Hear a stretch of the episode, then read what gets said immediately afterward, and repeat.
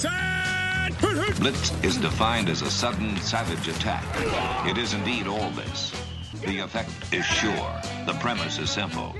It's a basic, primal confrontation, man to man. No excuses are offered, none accepted. Welcome to the latest edition of Longhorn Blitz with Horns247.com. Looks like a radio station. Now, here are your hosts, lifetime Longhorn Rod Babers. Pure athlete, yeah. I transcend race, hombre. Matt Butler. I don't talk, man. I back it up. And we are chock full of that, man. Damn right. And Jeff Howe. It's still real to me, damn it. And that's the bottom line, because Stone Cold said so. If you're going to blitz, come strong, but don't come at all.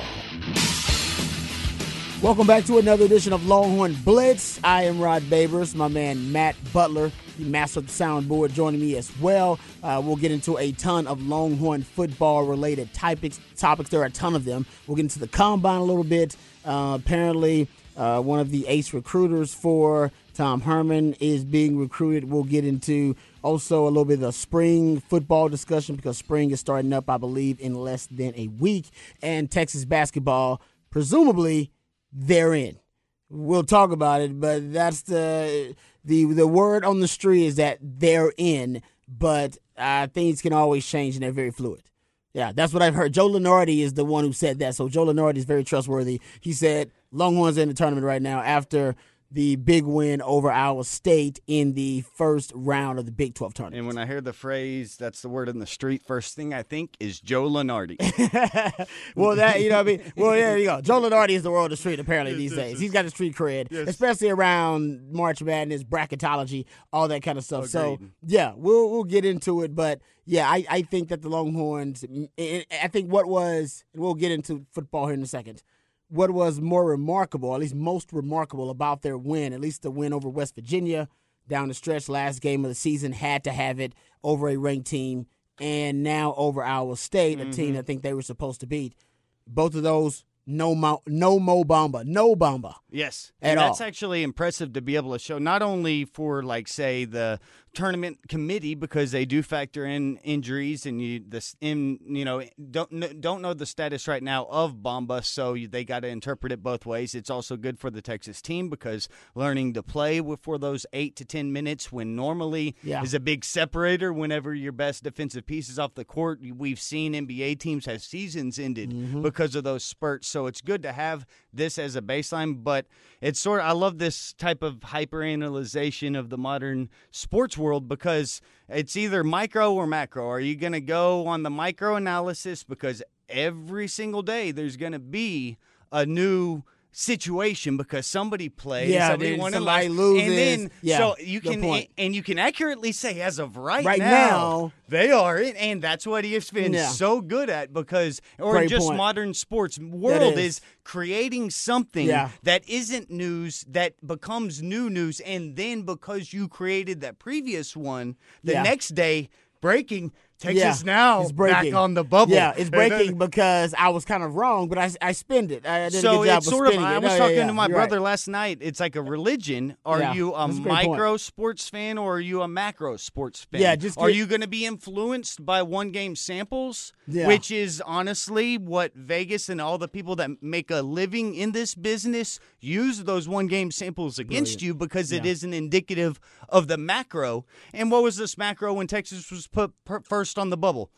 Texas wins their home games, they're in. Yeah. Well, they did that. We were like, okay, well, but, you know, that put it up to the committee. Yeah. But if they win those two games and win one of the road games, they're definitely in. Okay, well, they did do that. And then that changes. So, so I'm still steadfast. They win their first Big 12 game in the Big 12 tournament. They got to win that game. This is like the same with the micro. Like when you look at, so we've been at it for a month. And they did the things that we laid out that had to be done to get in. So I'm going to stick with the micro or the macro. It's the same way that even despite Michael Dixon saying that he was going to stay for his senior year, I was like, no, I'm looking at the macro. You came to America to go be a pro punter, and you're badass at it. You're going to go do it to where you can then look at the micro and look at each situation, each person, or look at each game and see how it goes and influences, or you can take it as the macro and then absorb it and then at the end see how it all plays out. All right, let's take that, what you're talking about, the macro and the micro, and apply it to Mo Bamba. If Texas is going to make a deep run, whether it be in the Big 12 tournament or you would think, of course, in March Madness, Mo Bamba is going to be a big part of that. If if there's no Mo Bamba, then obviously Texas's chances for success drop dramatically, precipitously. No chances. You're talking about the micro and the macro. Right now, the micro is he's got a toe strain. His toe is hurt. He's still day-to-day rehabilitating, all that kind of stuff. And I know he's been very positive and optimistic about whether he'll play as soon as he can play, or as soon as he's confident that he, you know, can be out there and won't further injure himself. The macro is this guy's going to be a lottery pick. I saw a mock draft for the NBA yesterday that had him at number 2 overall. Top American prospect. Yeah, so if that is the case, is he going to potentially sacrifice the macro for the micro, which is playing for Texas and pushing that injury when he knows in, what, four months away from the NBA draft? See, then that's the thing where these situations, I was just talking all morning with my dad about this, and it comes down sort of to where either you're a doctor or you're not a doctor, and if the doctors are going to say, well, you aren't risking long-term structural damage, then of course you are not going to deal with it. Yeah. I mean, and Mo Bamba, though, he oddly, I hadn't even heard him say that. 100% after last night's game, he said that if they make the tournament, 100% he's playing. Yeah. So that makes me feel as if the doctors have at least cleared him, that we already saw him play on this. It seemed as if it was a pain threshold, a sprain, not necessarily, say, a chronic injury, or like when you get around basketball players, people automatically think, tall guy, foot, problem.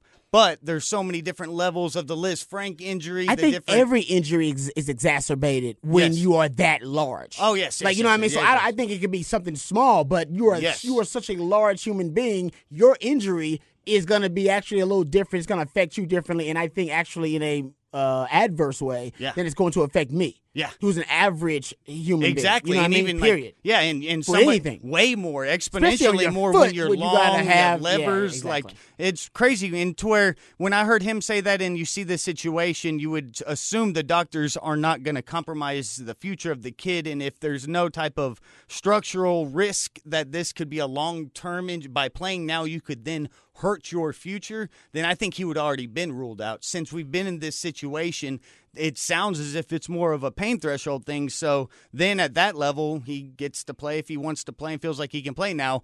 You don't even know how effective he'll be. He wasn't very effective. We saw him play opening minutes. I guess it was Okie State or 2 weeks ago. Yeah. We saw that, and then he obviously was in no condition to play, wanted to play, and that's where you get in this situation, sort of where maybe, say, the Spurs and Kawhi have been, where also the communication to the player about just if you are fully being honest about what you're feeling, or if you're articulating exactly how you're feeling, because the doctors can diagnose every person, but it's very cut and dry. It's a diagnosis. It's not from a case-by-case basis. And as long as Mo's being truthful about the pain and what he's feeling, then should be able to go from there. But then when you get into that interpretive world and you're trying to figure out things, when you can't be guessing, and that's why I just leave it up to the doctors. Yeah, no, I understand what you're saying, but and it's also, like you said, it's not always left up to the player. He's getting counsel. He's getting advice. I'm sure Mo Bamba is too.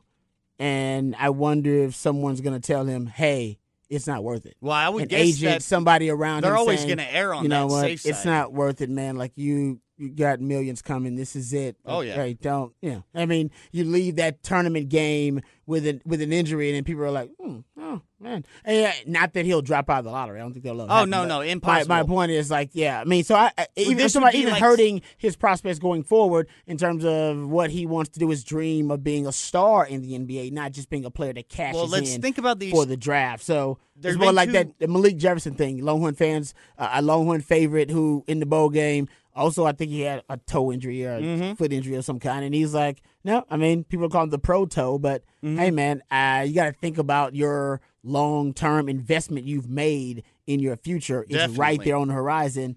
Do you want to risk it? Because some guys we've seen, especially in football more than anything, that have actually been affected literally that one game before they are about to turn pro. Yeah, I agree fully, and that's where I different think system, I if there is you get my risk point. Involved, that he would not play at all. He would already be ruled out. Now, they may not rule him out because it allows the other team to have to prepare for both and along those lines, but I think if there's any risk, there's no way whatsoever. That's why well, there's obviously some risk because if there was no risk, he'd be playing well, now. No, I'm saying if there was a risk that it would be a long-term injury that was going to linger. If anything bad, worse than just staying as a discomfort or a sprain, if there was any risk to his future because of the structural part of the injury, all the doctor stuff that I don't know, I think there's no chance he'll play. Yeah, but the doctors don't know if something's going to become a, you know, something that affects you your long term. They don't know that. True. Nobody knows anything. True. So the point is, you have an injury serious enough to keep you out of elite competition. Yeah.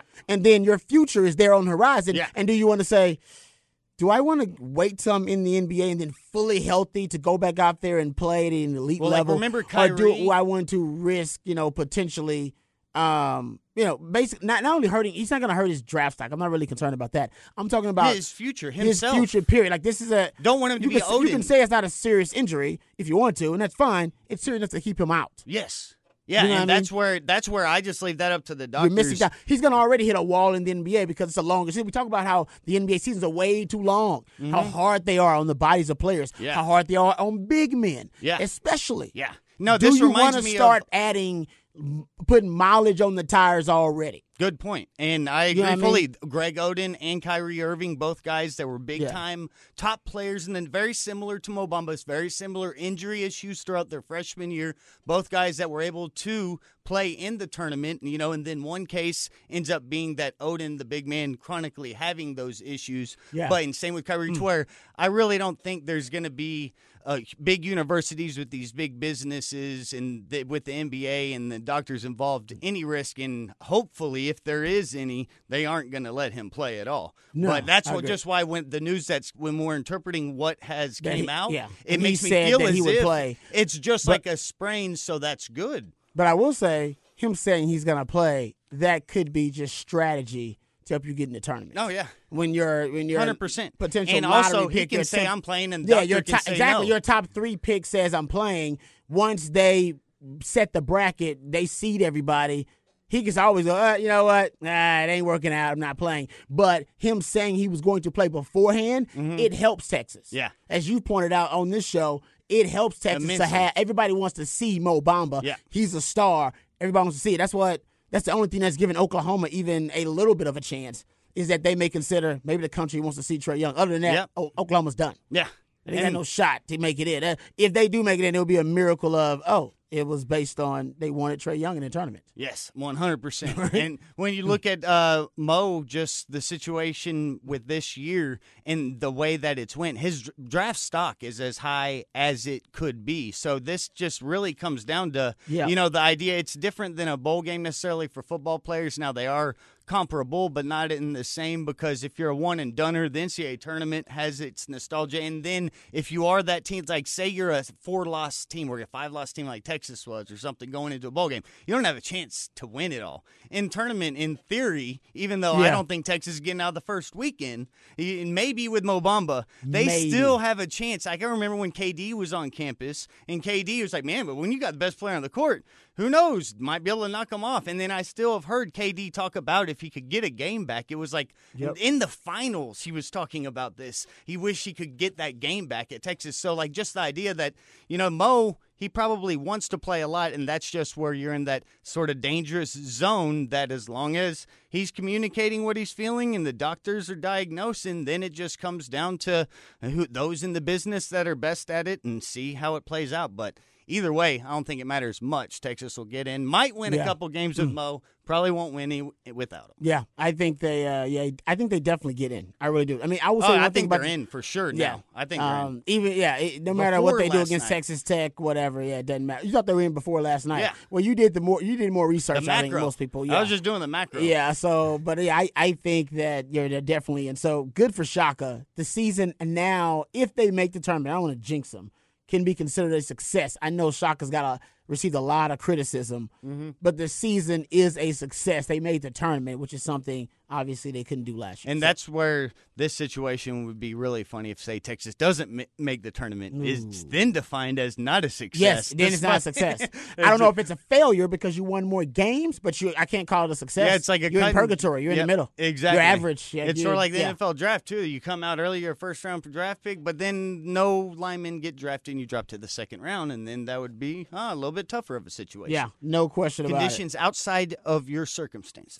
So, obviously, next time, hopefully, we're talking about Texas moving on in the Big 12 tournament. Yeah, Texas might be playing the next time we're doing this. And I was like, Texas Tech, they got favorable seeding in the Big 12 tournament. Texas Tech, for the Longhorns, they split the series during the regular season. They're beatable to Texas, especially since Keenan Evans has been dealing with his own toe injury. He's got a toe injury, too. And basketball. He scored 23 on his toe last time. So, different toe injury. Yes. But, so I think that they got favorable seeding. We'll see what they can do in terms of being able to make a run in the Big 12 tournament. Okay.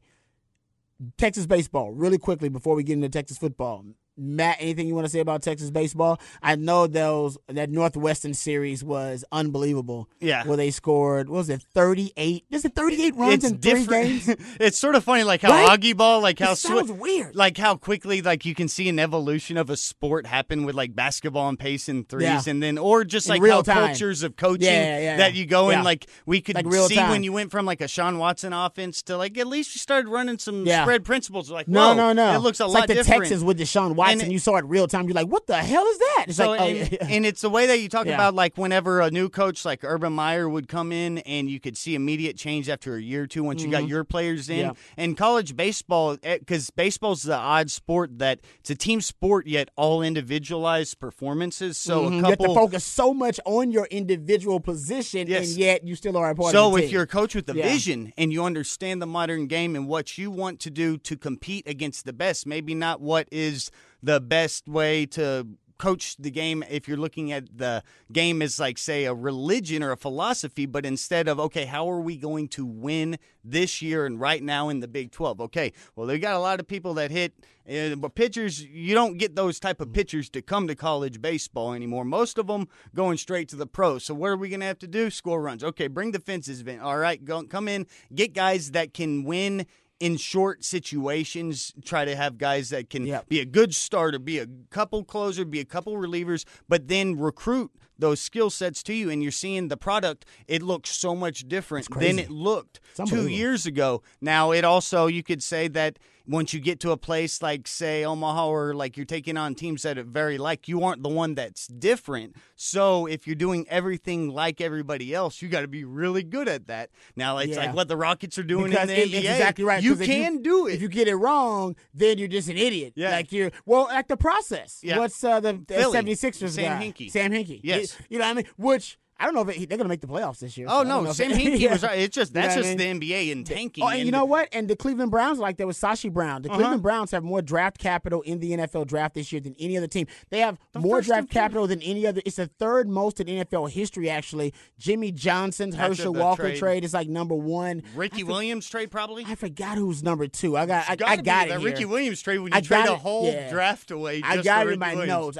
They're like in the top 10, I think. But the Browns draft this year is right behind Jimmy Johnson's like that 91 draft where they got Eric Williams and I believe Russell Maryland, all those guys. Yeah. Sashi Brown was fired though. Yep. They brought in John Dorsey, who's a great evaluator. So John Dorsey will make it's almost impossible for the Browns, by the way, to screw this draft up. Because if you need, you're like, well, we need a quarterback and a running back. We'll take the other one at 4 that we don't get at 1. They made it Browns proof. Yes. Sashi Brown was brilliant. He's like, you know what? I'm going to make it where, because the Browns have tanked before. It's like the first time. Well, yeah, but they never like got it. You gotta have a vision too. Yes, a vision to go along the same. To go to your point, you can't just be bad and then just draft 10 couch. Bad. That worked that way. Exactly. So to your point. And then when you look at Hinkie, though, 100%, that's just the NBA knowing and having to be like, we cannot allow this, and they forced the guy out in that situation and brought in the Colangelos. NFL a little bit different right now. You have other pro sports like baseball almost endorsing tanking, so we'll see what direction that they go. Yeah, no, it's I agree with you. It's going to be – it's interesting like how – yeah, you said how quickly it changed, but it's a different philosophy. I think it's more palatable for the fans, and I think players, it's one that – and not that Augie, you know, wouldn't they recruit players and all that. Kids. But I think exactly with the modern – and they're not even millennials. Like what are they? Are they X? Or Z? Yeah, it's Generation Z. Yeah, Generation Z or something like that. Whatever. But like, it's like, more attractive to them. Yes, you know it's just like going to a football game. Are you going to go recruit some kids to run a veer wishbone, or are you going to have them run the spread offense? Like, there's literally those type of differences in all sports. If you're going to go and run it out of the post or the triangle offense or play modern basketball, there's the same thing with baseball and just what you focus on and how you score. And it's really a lot of analytics have came in the most potent ways to score runs. And then a good way, I love how Pierce is able to break up his lineup, and you can break it up across each other to where it isn't just as if let's put all of our power hitters clumped up together, and just like the idea that you can see a vision coming together on a game-by-game basis. All right, that's enough for now. We'll come back here after the break, and we'll hit you up with some more of Longhorn Blitz. Welcome back to Longhorn Blitz with Horns247.com. Once again, Jeff Howe.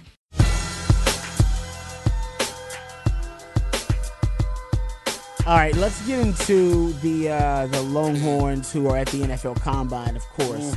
NFL Combine, we've talked about it before. It's the most bizarre, absurd job interview you'll ever be on. The NFL's in trouble again because they asked, is it Derek Geis? Geis. Basically, some team asked him, does he like men? Which is it's like the third time that's happened. Now we're more sensitive than we used to be. Yeah. Remember, Eli Apple was asked that. Then there was a guy in 2006 who was asked the same thing. Wasn't a big deal back then, but like I said, it'd be like making. Remember the movie The Toy with Richard Pryor? Yeah, exactly. Where the white society boy owned changed. The black. You have to evolve with it. It'd be like All in the Family these days. No, it wouldn't be accepted. Okay? No, we're too sensitive for it now. So.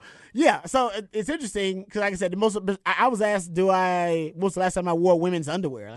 And what if I did wear women's underwear? What's wrong with that? Yeah. Why would that be something? Why is that your issue? Why is that your you're the business? One that, and why is it bad? Is you're the bad perfect person to ask. It made you get introspective and start thinking. I was but they also were wondering maybe this will trigger this guy. I mean? You asked me, do I like men? I'm like, I do like men, but what? In what I like men. I have plenty of men I like. I got my bros. I like them. You know what I mean? So, anyway, the whole point is they want to see a response, as you brought up. That's all. They want to elicit a response. And also, I like that it's causing these conversations because if the NFL is running themselves like a business, they have to understand there's an outside world, and you can't just behave however you want inside it. Now, it is your business, and you have the right to do those things, yet you also, then the public has a right to have reaction to what you are volunteering out there. And if you understand that you are a business, you have to understand that if you want to go and start having a work environment that doesn't treat women well, you can't do that these days. It's the same idea that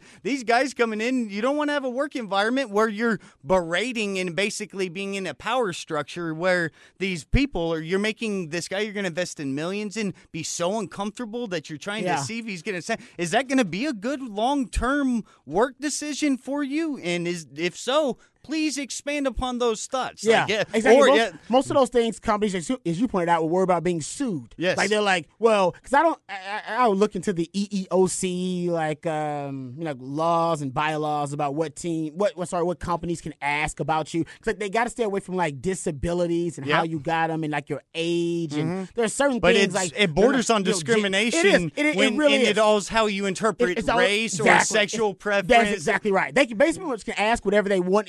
They can't, by law, they can't use something in the interview to in a negative way against you, I should say, in a discriminatory fashion. But hell, who can prove that? Anybody, you know what I mean? So they wanted to ask you, I believe, in a job interview about your sexual preference and sexual whatever it is. They can ask you about your sexual preferences, but.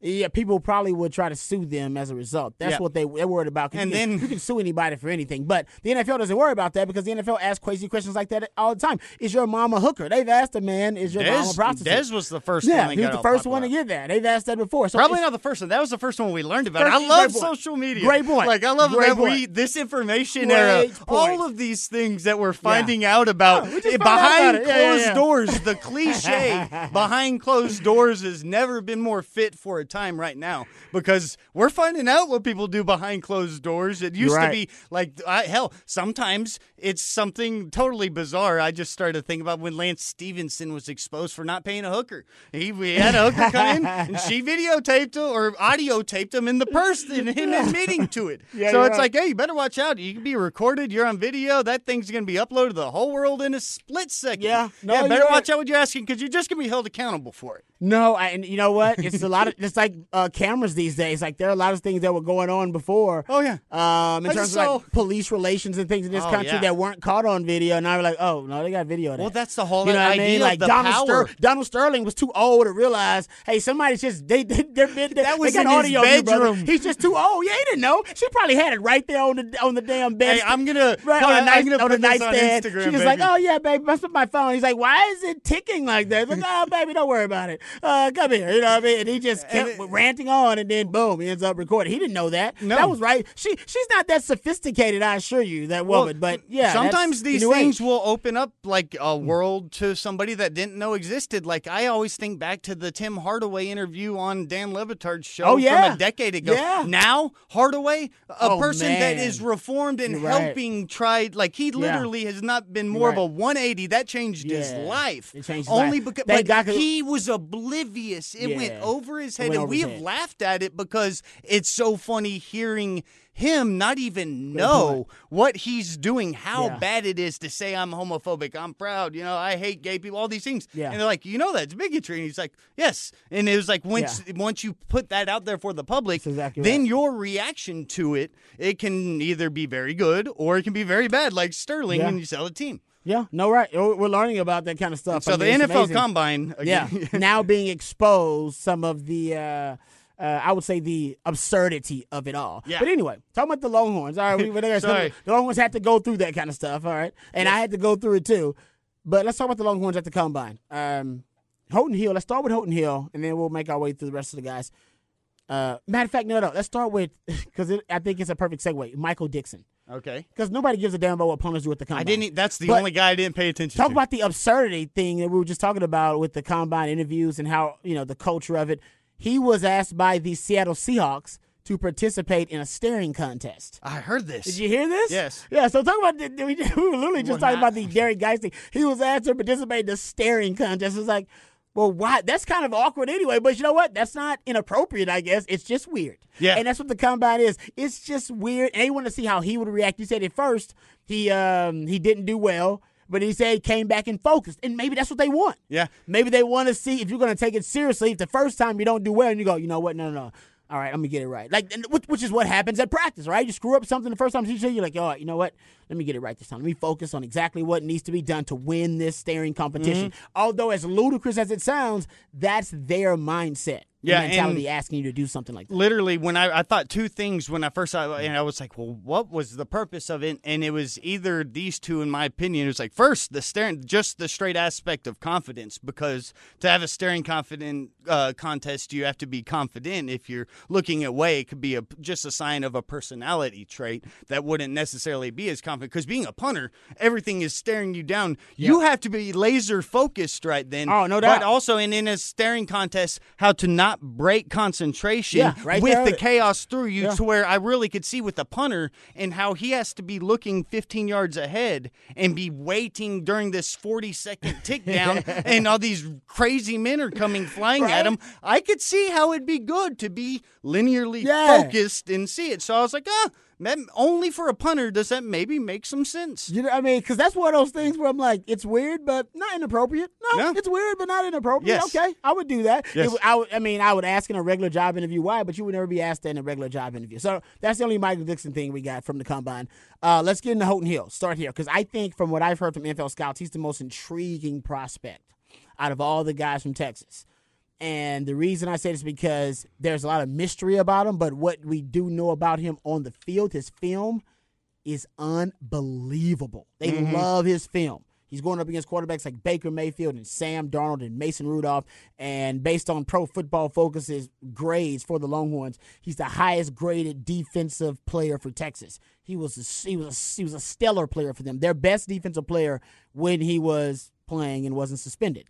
So he's got really good film, and he's long and rangy. He reminds me of Richard Sherman. Now, he only measured, I think, right under 6'2", but he's longer than that and rangy. He ran a what I heard was a 4.49 is what I saw officially. Yep, Sherman ran a 4.54. Okay, and he ran, I think, a 4.5 flat as the, you know, the, I think the high, well, maybe a 4.5 flat or like a 4.52, talking about Holton Hill as his other time. But it doesn't matter. I take the fastest time. So you're talking about a guy with that kind of range and size, and then in the Big 12, we know you can cover because you played in the Big 12. You know what I mean? And he was basically a shutdown corner for Texas. I think Holton Hill increased his draft stock tremendously. I mean, I've heard a lot of great things. I think you'll get a team like Seattle or Houston that'll take a chance on a guy like Holton Hill if he's still there in like the late fourth round. And that would make sense right now when you're hearing about certain teams moving around guys. They're trying to basically figure out where in the roster spots they're going to be going after these players. And, yeah, when you look at the body type, very similar to Sherman. Then you look at all of the shuttles faster. 20-yard, he ran a 4.15. It was right there at a 6.83. And then 4.49, like you said. Only thing that worried me when I saw him was how, no vertical, only 31 inches and a 10. Yes. I was. What? I had to Google this and look at it again. Are you serious? Yes, and only a 10-foot broad jump. So that was 31. That really worried me, just because, like in theory, like you look at 36-inch for Malik was tied for 7th, and you look at like Rod, you had a 37-inch vertical when you went. Desmond Harrison, remember Desmond Harrison? Yeah, I remember Desmond Harrison. 34-inch vertical. That dude was a freak though. He ran a 4.9. Yeah, that dude was a freak. He was the second fastest offensive lineman. Yeah. But yes, I mean these measurables don't matter. Like they aren't gonna make or break you. And then being a cornerback, the last spot that you need is necessarily the broad jump and verticality. Now, it's good to high point a ball, but we're talking about an inch or two. He makes that up with his range and length. And also, if you think about body types, it can be I've heard that with the vert, a long-arm guy isn't going to be able to grade out as high because of where you jump up and where your hands end up hitting. Now, it doesn't, but if you had a short arm, you actually could have a better grade inside there because of the reachability. But, yeah, no, Holton, he's that body type, and then a couple of the others. I mean, Connor Williams, he just dominated if you look at him. Great. 11th in the bench with 26 reps. He was the highest vertical of any offensive tackle. He's 34 inches. Wow. 5th in broad jump. He's 9'4", and then also, so 9'4", to 6 inches less than we saw from Holton Hill. But Malik, Malik just killed it inside. He's second in the bench, 27 reps. He's tied for the 7th in the vert. He was top 5 in the broad jump, a 10.5 broad jump. And then that 4.52, I mean, that Shaquem Griffin, who ran the fastest time ever for a linebacker. And then Roquan Smith was 4.51. Those are the only two times faster out of all linebackers than Malik. Oh, so was he third? Yeah, Malik. Wow. 4.52. I thought when I looked at it, he was like 5th. So, okay, there you go. That's pretty good. Yeah, that's at linebacker. Yeah, linebacker. So might not have it all edge rushers. You said he was 2nd in bench press. 7th in the vertical, 3rd in the 40-yard dash. Yep, and then 5th in the broad jump. Yeah, that's pretty good. Yep, and then same thing with Connor being the best in vertical of all linemen, then being 5th in the 40, and then seeing Desmond Harrison at 2nd was cool. And then I was just looking at a few other things that stood out to me looking at some of the measurables. Was Justin Thomas from Oklahoma set the all-time record for the 6. He had a 6.28 on the 3-cone. It was 6.28, which is absurd. Buster Screen and Shockey Brown still the 3rd best of all time. And when I looked at this, Shockey Brown, the 3rd best 3-cone of all time. Wow! You look at that's crazy. Yeah, pretty nuts. And I'll pull up the numbers real quick so we can look at a few more. But when I first saw Justin Thomas at 6.28, I was like, that's awesome. And then when I looked at the three guys behind him, I was like, oh, this athleticism drill is basically the perfect example of guys that get into the league and can play corner but also get burned, because Buster Screen, you look at him right now, gets burned more than anybody in the league, but he's athletic in hell, can make up. Same with Shockey Brown. Leon Hall was really good, but Leon Hall was another guy that gets burned all the time. And those are guys that are so athletic that I think like it's that Shockey syndrome that you're so confident that your eyes your over-aggressiveness from what you see. So it made me think Justin Thomas may be cut from that mold. He's going to be a guy who get drafted really high, but he might be a guy that takes some risks that you see get burnt at times. And I might come up. Yeah, DeShon Elliott is a guy we have not talked about that often. DeShon Elliott, I think he ran a 4.58 was his fastest time. 13th fastest safety. Yeah, which is, I think, you want to try to be in the top 10 for him, but he's still in most people's top 5 of safeties, period, that I've seen. And then top 10, he was 9th in vertical with a 36-inch vert, and then he was 11th in the broad jump. So not far off. Yeah, no, he's right there in the mix, and I think his film kind of speaks for itself. Teams just don't have a huge sample size about DeShon Elliott, so I think he may go just a little bit before Holton Hill. Based on there's a run on safeties in that draft too. But Connor Williams still expected to be a first round pick, and Poona. I think most people are unanimously in agreement that Poona. That's probably the biggest slight of anybody so this year in terms of the NFL combine. Yeah, like we were talking about, though, may actually be to his benefit, too, because he put such good stuff on film. His stock only kept rising during those Senior Bowl and East-West Shrine games and along those lines. You see his measurables go up and then now gets to work out in the pro day environment to where at least he got on enough radars that he isn't a guy that needed to be at the combine to get on the radar. So hopefully he just now has to perform well at the pro day and be good to go. Yeah. So I think the Longhorns actually did a really good job at the combine. Holton Hill, I think, made some money. Malik Jefferson, I thought he was going to kind of crack the 4.49 or something. Hell, he might have a couple of times. The whispers were that he was running that when he was training for the 40-yard dash. But the combine, different story altogether. I think he ran a really good time with a 4.52. So I think he made some money. Only question about him is, where do you play Malik? You know what I mean? So you got to have a system that knows how to use Malik.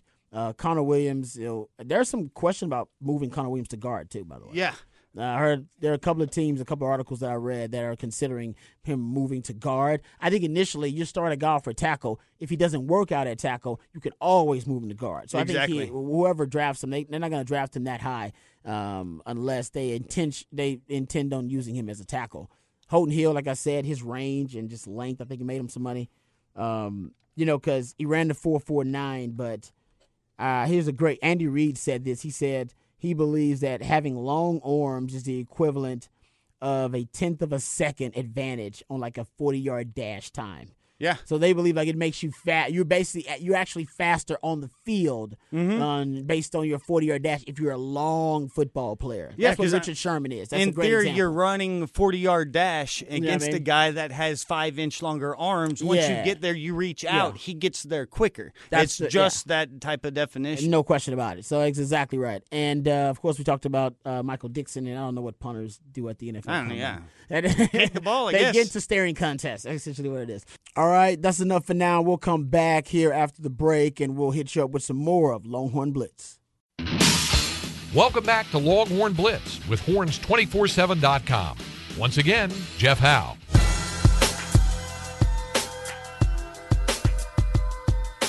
Okay, something else that I want to bring up while we have some time here. Did we talk about Brian Carrington last week? A couple weeks ago, briefly, but didn't get into details. There's been news recently. I think Anwar Richardson was the first one to break the story, so I want to give him props. He basically said that, this was like a week ago, probably today, or maybe less than a week ago, since we had our last broadcast, or at least our last podcast, that he is being recruited by LSU. Mm. LSU is interested in Brian Carrington, who has become kind of a recruiting ace for Texas. He's our Brewster. A lot of respects. He's there you go. It's a great point. He's kind of their modern. The younger one, though, it seems like he's the guy that really, I don't know, the same way that y'all said it was odd that a 50-year-old white guy was relating well to y'all when y'all were 18 years old. It's the same thing that this guy, he just happens to be a younger guy, so it's even easier probably to relate to that. And what makes, I think, him unique, I think his title is something like a VP of player personnel or something. I guess, it's basically he's working in the Texas front office, if you will. And he has been acknowledged by Tom Herman a ton. Tom Herman gives him a lot of props. I think if there is some type of recruitment for his services, I believe Texas will pay whatever it takes to keep him. The reason they will, especially they did it with Todd Orlando too, when Todd Orlando was rumored to be of interest to a lot of teams out there, because he did such a great job as defensive coordinator and play caller for the Longhorns this year. I think it's because Tom Herman understands that if he wants to lock down the state of Texas, he's got to lock down H-Town. Yep. And Brian Carrington's got H-Town roots. And apparently that's where he recruits. So a little different than Brewster. Yes, he's a recruiting ace for them, but more about where he has his roots and where he can do the most damage or be of most benefit to Texas. When you have Brewster was just all over the place. Per capita, though, they want to maximize Carrington in the populated area of Houston, which is East Texas, top five cities for producing NFL talent, arguably in the country year in and year out. Post-Katrina. And it's only going up post-Katrina. Post-Katrina, there's so many Louisiana kids in Texas now, it's absurd. Also one of the best places to find NFL talent. That was per capita the best. So 11 of the top 15 players in the state of Texas signed with UT this year. But if you look at their recruiting class for them, I want to say 10 out of the 27 kids were from the Houston area. That's big time. Recruiting class. I know that you've been yelling this forever. Yeah, so I think that's what the value of Brian, that's where the value of Brian Carrington lies. Yeah, and that he can help you lock down Houston. And because LSU is recruiting Houston. Bama recruits Houston. That's a huge part. Texas A&M is recruiting Houston. If you want to wall off the state, you got to start by walling off H-Town. You know, when people try to win wars back in the day, they always say, "All right, we gotta take this city. Mm-hmm. Got to take this city if we want to win this war. This is the city we gotta have. It starts here." That's what Tom Herman's doing with Houston. It's like, if we want to win the war for the state of Texas, we got to win the battle in Houston. Yeah, exactly. And it's only for multiple reasons, like you just said. First off, it's like the idea of the state of Miami, what they did at the U to keep the players in at home, a prideful type thing, but also that it happens to be nationally a top three hotbed. You have one in L.A., all the 70s. That's what built up the traditions of USC and UCLA. We saw the 80s with Miami. Exactly right. Texas is been around, and there's always been the DFW area and the Houston area, but it's always been clear cut that Houston's been three and Dallas is like 4 or 5 with the other areas of Ohio or wherever you want to go per capita and look at who just gets the most talent to the NFL. So then now, and this hiatus, you happen to have your former staff from there, then you have a guy like Major that's still there. Your there you roots go. Are there, but then also the biggest competition that now not only the SEC comes and takes it away the way that in the 90s the national teams were coming after you, like Penn State or like Colorado. Now it's a lot more local, but that's where you can see that it's time to win or it's time to lose, because either we can get capitalized on this and we have that built-in advantage of being there, understanding that area and being the state school, or if we forego that, it's going to actually take away so much from us, because now our resources are going to be spread out. There isn't going to be as much potency, and you're going to be giving to your competition. Like Texas wants to play A&M, or if we're going to have this playoff, you're taking on SEC teams inside of that all the time. So in theory, you're giving it to what's keeping you away from the top. So you can't distribute it then to them if they're the ones that you're going to be the ones ultimately trying to keep you from the top. So if you can steal from them and keep them, it's sort of the idea of a +1, -1, you just got 2. So it's a 2-0 ratio instead of just being a trade-off or we'll fight within it. It's like, no, we need to own that so we can take what we want, and then we're taking it away from them. Exactly. So with that subtraction, it's just like you're in a playoff race and it's a win and a loss, and it's like a 2-game swing. It's like, you can't be doing this all the time, and that's right now that prime time, because A&M isn't in there yet. Yep. And you had those roots, but LSU's been in chaos. They got Orgeron out there yelling around. Saban's going to come get who he wants, but Herman has like a little 5-minute window or 5-year window. He does. And he's already spent 2 years there, which is awesome, being that he's from Houston. Yeah. No, he's got a lot of ties there, right? Carrington, Rice, and U of A. But he's worried about Brew and A&M. They have roots, and A&M's the city. He should be. Yes. That's why right now it's so big. That's why the Texas Cold War right now, I think, there's so much angst involved with it, because, A&M is a bit of a threat because of Jimbo Fisher now coming to A&M. All right, that's enough for now. We'll come back here after the break, and we'll hit you up with some more of Longhorn Blitz. Oh, you're Paul. I'm the new Sprint intern. Sprint plus... intern. Yeah, clever, right? I was just... looking at getting an amazing iPhone 8. Yeah, because they have an all-glass design, advanced cameras, A11 Bionic chip, wireless charging. And you get the best price for unlimited. Nice meeting you. Yeah, now you're going to give your second phone to your new friend. Wow, Paul. Oh, my God, it's amazing. I love it. Get the best price for unlimited. And now get one iPhone 8 and give a second one on us. Or get the unrivaled iPhone 10 now for just $20 per month. Visit your local Sprint store, sprint.com/iPhone, or call 1-800-SPRINT1 today. Requirements 18-month leases for well-qualified customers. Early termination results remaining balance due. Excludes tax credits applied within two bills. iPhone 8, 64GB, $29.17 a month. Second iPhone 8 after $29.17 a month credit. iPhone 10, 64GB, $30 a month after $21.67 a month credit. Compared to unlimited HD plans for 5 lines, carrier features differ. Coverage not for net everywhere, subject to credit and $30 activation fee. Speed maximums, use rules and restrictions apply. Blue Star Medicated Ointment gets 5-star reviews from our loyal users for fast relief of the pain and itch of almost any skin irritation. Blue Star soothes insect bites and fungal infections. It really works on the summer rashes I get every year. I had psoriasis on my elbows. Blue Star worked wonders. Amazing stuff. Smear a bit on and the itch is gone. Look for the white box with the Blue Star in the first aid section. Feel Blue Star work fast. Or your money back.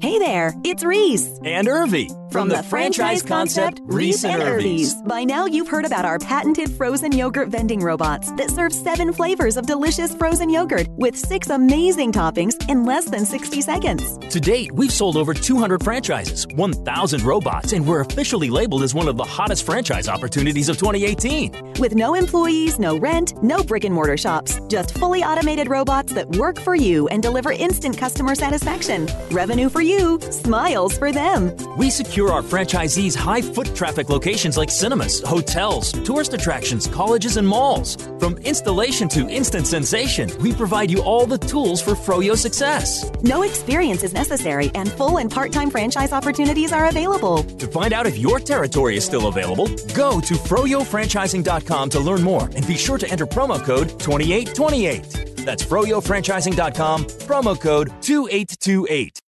As a small business owner, you make every dollar count. So what could you do with $10? Go to Vistaprint.com today and you'll get 500 high-quality custom business cards for only $9.99. That's less than 2 cents per card. And at Vistaprint, your satisfaction is absolutely guaranteed. So it's never been easier to turn 500 strangers into connections. Just visit Vistaprint.com and use promo code 1919 at checkout. That's Vistaprint.com, promo code 1919.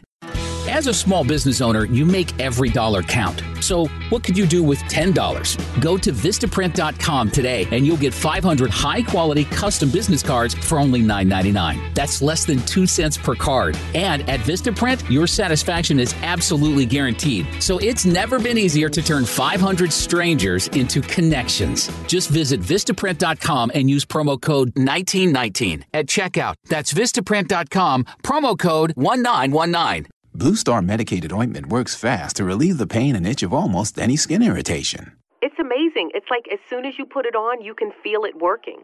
We've had Blue Star in the family for years. It works on everything. I love the cooling sensation on my athlete's foot. What a relief for my eczema. Nothing worked on my dry, cracked skin until I tried Blue Star. Blue Star is great for scalp itch. Look for the white box with the Blue Star in the first aid section. Feel Blue Star work fast, or your money back.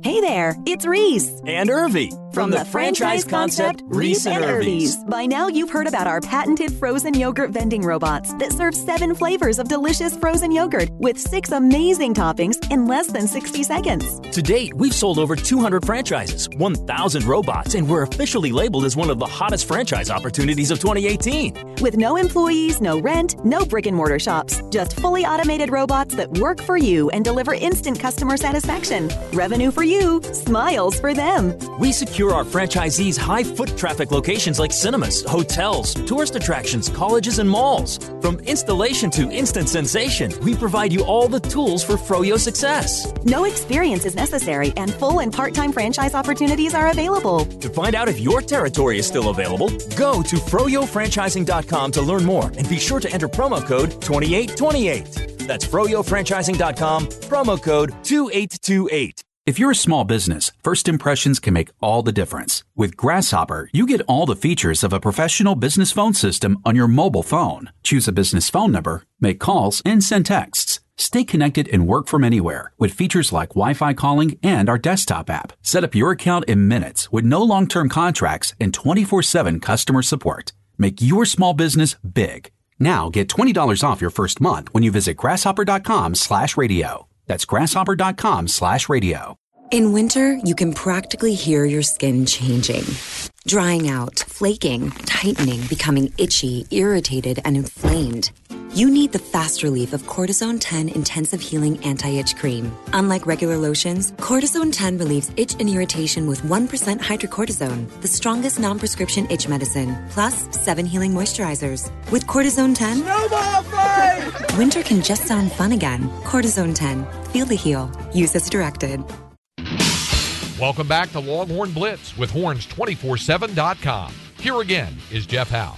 All right, so we don't have a ton of time to get into the next topic I want to get. So I'll basically tease the next topic.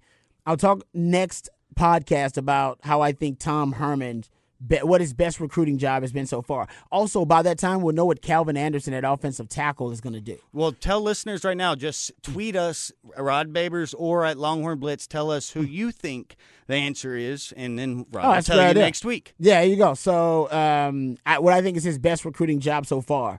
We'll get into that too, yeah, but if you got ideas about it, hit us up via Twitter. I'm at Rod Babers, my man Matt at Longhorn Blitz. Hit us up. Also, hit me up with this. This is a good question too.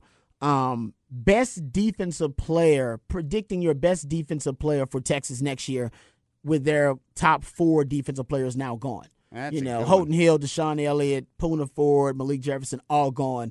Who's going to be the best player on defense next year? This time next year, we'll be like, that guy was the best player on defense, no question. That's right. That is the question. I hope that system works because I can't think of one right now. Because so I got it already in my head. I know exactly who's going to be. I know. Well, yeah, that guy.